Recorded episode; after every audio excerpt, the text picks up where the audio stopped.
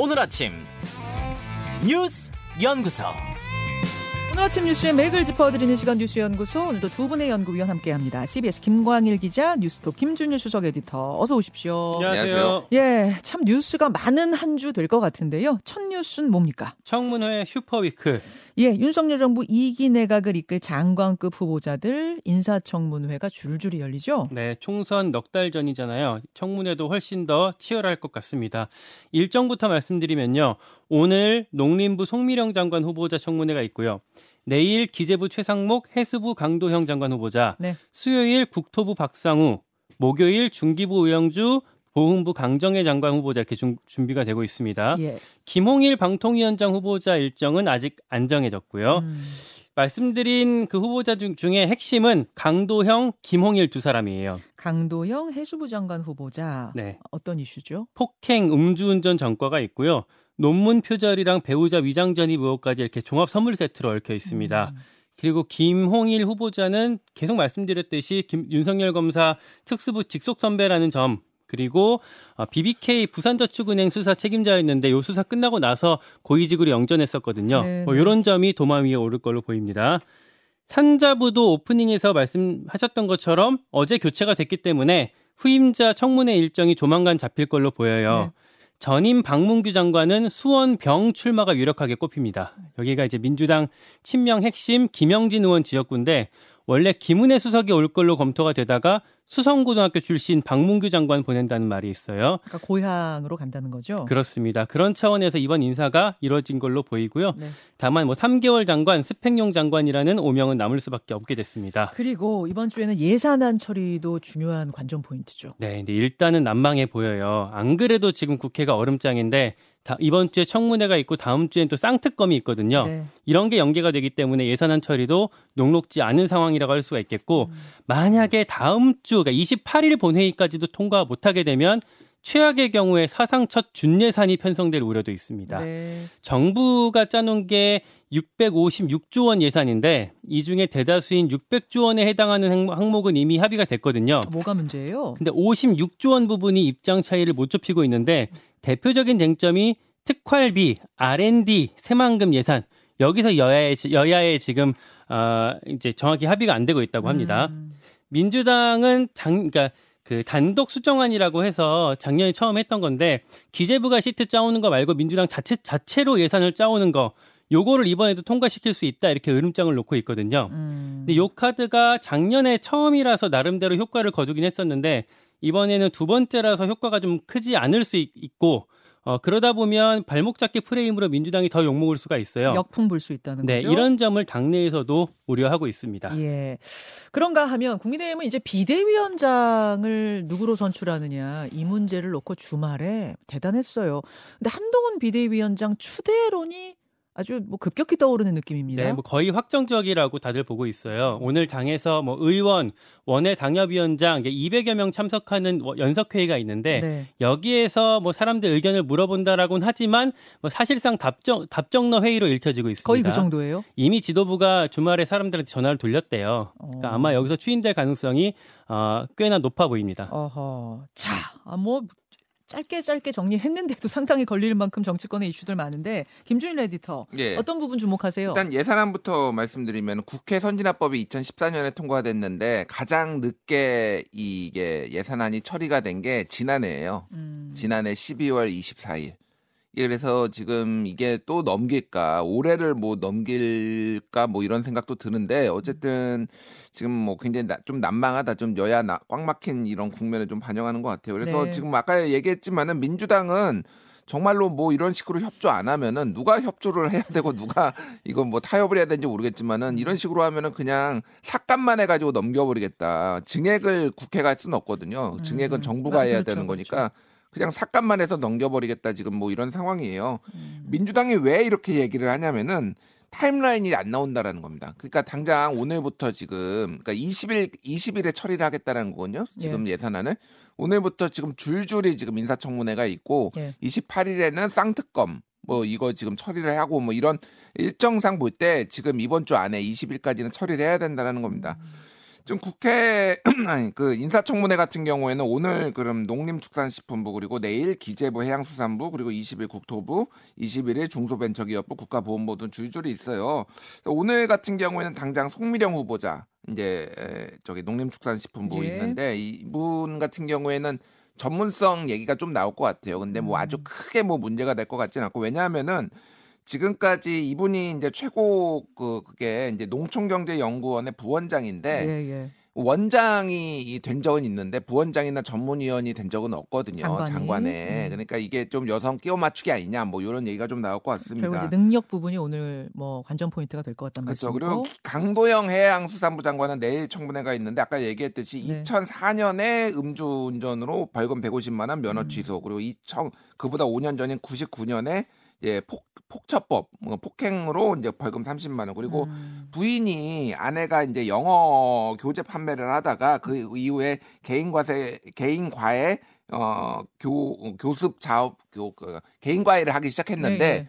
본인 주소지에만 할 수 있는데 본인이 영업하고 폐업한 데에서 그거를 한 거예요. 그러니까 어. 법을 위, 어긴 거죠. 쉽게 얘기를 하면은 뭐 이런 거에서 도덕성 논란이 있어서 좀 많이 벼르고 있고 최상목 뭐 어, 경제수석 같은 경우에는 이제 그러니까 후, 어, 기재부 장관 후보자는 과거에 이제 미르 재단을 저, 건설하는 만드는데 좀 참여했다 이런 의혹들이 있는데 음. 무엇보다도 지금 경제가 지금 가장 큰 문제인 것 같아요. 지금 부동산 PF가 지금 연체율이 지금 급등하고 있거든요. 지금 네. 두배 이상 급등을 하고 있어서 이거를 어떻게 처리할 것이냐 이런 것들이 좀 많이 얘기가 나올 것 같습니다.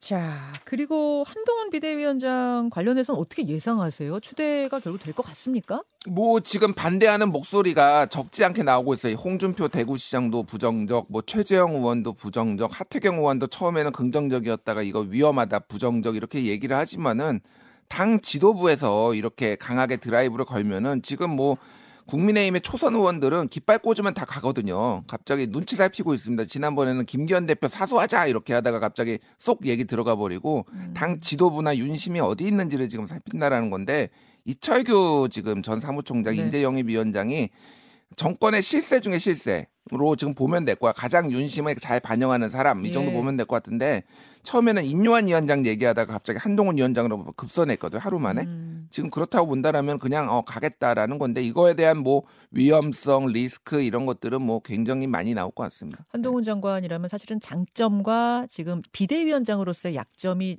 명확한 상황. 어떤 음. 쪽으로 국민의힘이 최종 의견을 모을지는 오늘 연석회의가 분수령이 되겠네요. 네, 그렇습니다. 예. 이 이야기는 잠시 후 성일종 의원 그리고 뉴스닥도 준비가 돼 있으니까요. 차차 더 풀기로 하고 두 번째 이슈 갑니다. 사면 초과 이낙연 신당 창당을 준비 중인 민주당 이낙연 전 대표 사면 초과라니 무슨 말씀입니까? 당내에서 민주당 당내에서 거의 들이 대놓고 들이받는 그 경우들이 많이 나오고 있습니다. 어. 친명의 김영진, 친문 전해철 그리고 친 이낙연계에서도 이계호 의원 같은 경우 공개적으로 반발하고 있거든요. 음흠.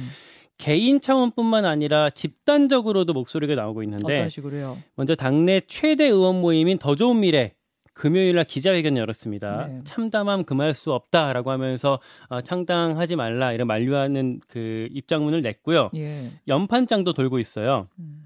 초선 의원들이 의원 텔레그램 단체 채팅방에다가 호소문을 올렸고 여기에 의원들이 서명으로 참여하는 형식이거든요. 댓글을 달고 있다는 거죠? 아, 서명하는 방식이에요. 아예 서명을 하는 방식이에요. 네, 제가 방송 들어오기 직전에 확인했는데 여기에 의원 107명이 현재 참여하고 있다고 합니다. 텔레그램 안에다 서명을 하는 방식이에요. 텔레그램에 그러면? 호소문을 올렸고 네. 서명을 이제 의원들 의원들한테 이제 전달하는 방식인 거죠 따로. 어, 직접 펜으로. 네. 예, 예. 그 거기에 지금 의원 169명 중에서 107명이 현재 참여했다고 조금 전에 확인을 했습니다. 음. 요거 관련해서 이낙연 전 대표는 당사자로서 되게 좀 불쾌하다는 반응을 보이고 있어요. 예. 어제 저녁에 채널A 인터뷰를 했는데 그쪽 동네의 오래된 습관이다. 라고 하면서 민주당을 좀 그, 그쪽 동네라고까지 표현을 하고 잠깐 있었습니다. 이 영상을 직접 좀 볼까요? 아, 있나요? 예, 예. 예. 아, 아직 준비가 안 됐습니까? 아, 예. 요 이야기는 그럼 잠시 후에 뉴스닥에서도 오늘 이야기를 좀 다루니까 그때 영상은 보여드리고 아마 그런 쪽에 인터뷰를 한 거예요. 네, 그렇습니다. 이낙연 전 대표를 고립시키는 데 있어서는 이재명 대표도 직접 나서고 있어요. 네.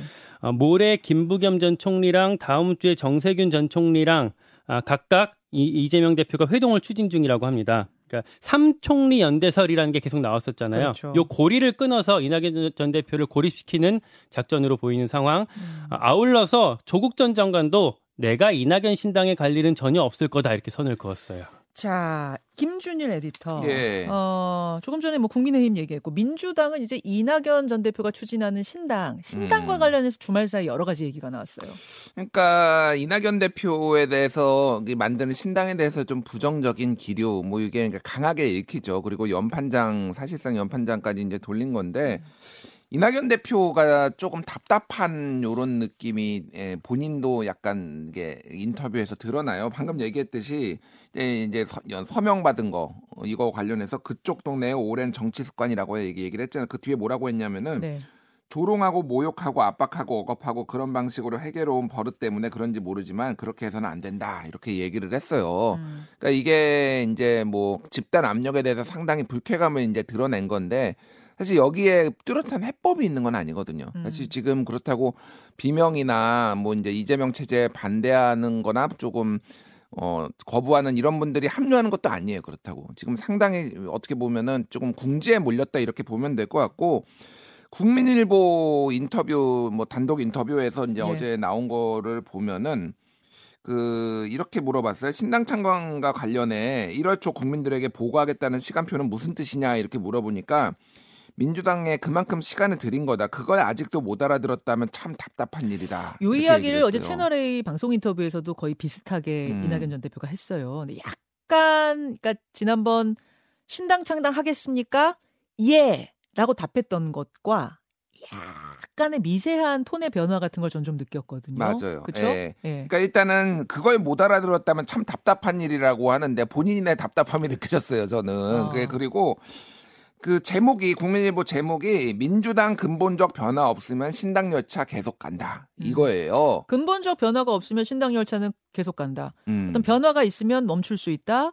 12월까지 기회를 준 것이다. 이렇게 음. 연결되는 건가요? 그러니까요. 그러니까 근데 지난번에는 사실상 1월 달에 창당을 거의 뭐 못 박아두시 기정사실화하고 이렇게 했는데 약간의 미묘한 이게 그러니까 기로 기류나 여론이 너무 안- 조금 안 좋은 것 또 하나는 너무 지금 과속하고 있다라는 비명계의 목소리 이런 것들이 미묘하게 여기에 지금 인터뷰에 살짝 반영이 된 거 아닌가 그렇게 보여집니다. 약간의 속도 조절, 톤 예. 조절 같은 거. 그래서 오늘 일단은 이재명 대표랑 김부겸 전 총리랑 영화 시사회에서 만나고 20일 내일 모레 따로 만나요. 이건 독대를 한다라고 합니다. 여기에서 선거제와 관련해서 김부겸 총리가 강하게 의견을 제시할 거로 알려져 있고요. 자, 이재명 대표와 만난다는 거죠. 이재명 대표와 김부겸. 이재명, 네. 김부겸, 예. 이재명, 정세균 정- 따로 따로 만난다. 정세균 전 총리는 28일 날 지금 예. 해외에 있어서 28일 맞습니다. 날 만난다고 합니다. 그래서 여기에서 대충 이제 어떤 분수령 이런 게 나올 것 같고 선거제도와 관련해서는 이번 주에 민주당의 초선 의원들이 지금 토론회를 지금 열어요. 음. 그래서 저, 도 지금 참석을 해서 좀 의견을 지금 아, 발제자로 초청 가- 받으셨어요? 예, 예, 아. 가서 할 건데 어쨌든 굉장히 그 민주당 의원들도 빨리 결정해야 된다. 뭐 예, 이런 예. 지금 의견들이 계속 나오고 김준일 있습니다. 대표는 여야 가리지 않고 정말 아, 예. 고루 초청 받아서 의견을 다만 제시하시는 것 선거제는. 올해 안에 결론 날 가능성이 좀 작아 보여요. 1월 정도에 날 것 같습니다. 그래요. 자, 다음 뉴스로 가는데 이 뉴스 충격적입니다. 경복궁 낙서 테러요. 네, 경복궁 담벼락이 스프레이 낙서로 훼손이 됐어요. 어, 정확히 위치가 경복궁 그 전체로 쳤을 때 서쪽 담장이거든요. 사진 여러분 보여드리고 있는데 정말 사진 보면 기가 막힙니다. 지금 이게 이게 글자 뭐 한두 글자를 쓴 게 아니에요. 네, 저기에 지금 보이시, 보고 계신 게 영추문인데 영추문 좌우측에 되어 있고 또 국립고궁박물관 주변에 있는 쪽문 그쪽에서도 어, 낙서가 발견이 됐어요. 예. 토요일 날 새벽에 누군가가 이렇게 붉은색 푸른 푸른색 스프레이로 낙서를 한 거고 음. 보시다시피 뭐 영화 공짜 그리고 뭐뭐뭐 TV 이런 식으로 뭐 어둠의 경로라고 하잖아요. 불법 영상 공유 사이트를 홍보하는 듯한 문구가 반복적으로 적혀 있, 었습니다 음. 그리고 여기 경복궁이랑 바로 길 건너서 내자동에 서울경찰청 청사가 있거든요. 네. 거기 담벼락에도 비슷한 스프레이 낙서가 발견이 됐고요. 네. 그 범인은 아직 안 잡혔습니다. 토요일 새벽에 저 범행을 저질렀는데 지금 뭐 CCTV도 있고 다 있고 여러분 보십시오. 두 명이라고 하는데 사실 용의자의 그, 그 장면도 포착이 다 됐어요. 네, 일부 나오긴 했는데 저 사람들이 CCTV를 절묘하게 계속 피해서 이제 도망 다녔대요. 보니까 모자도 쓰고 있고 시커먼 패딩도 입고 있네요. 네, 그래서 이 사람들이 갈 걸로 예측되는 공- 그 구간들을 예. 아 이게 그 하나씩 지금 추적 중이라고 하고요. 아직 못 잡았어요? 못 잡았습니다. 아. 그리고 세척 작업을 해야 되는데 스프레이가 이미 석재에 스며들었다고 합니다. 그래서 아하. 문화재청에서 화학 약품 처리들을 하고 있고요. 또 하나 오늘 새벽에 MBN 단독 보도가 나왔는데 네. 이 복원 중인 곳 바로 옆에서 낙서가 추가 발견됐다고 합니다. 또, 또 했다는 있었어요? 거예요. 네, 추가로 또 했다는 거예요. 그 아니 사이에. 잠깐만요. 그러니까 못 발견했던 걸 새로 발견했다가 아니라 저 일을 저질러 놓고 세상이 난리가 났는데 또 와서 또 했다. MBN 보도에 따르면 또 추가가 됐다고 합니다. 요거는 지금 MBN 단독 보도니까 조금 더 확인을 해주시고 그렇죠. 예, 예. 이따가 저희가 놓치만 뉴스에서 관련해서 더 정확한 상황들 추가 상황들 알려드리겠습니다. 수고하셨습니다. 고맙습니다. 김현정의 뉴스쇼는 시청자 여러분의 참여를 기다립니다. 구독과 좋아요, 댓글 잊지 않으셨죠? 알림 설정을 해두시면 평일 아침 7시 20분 실시간 라이브도 참여하실 수 있습니다.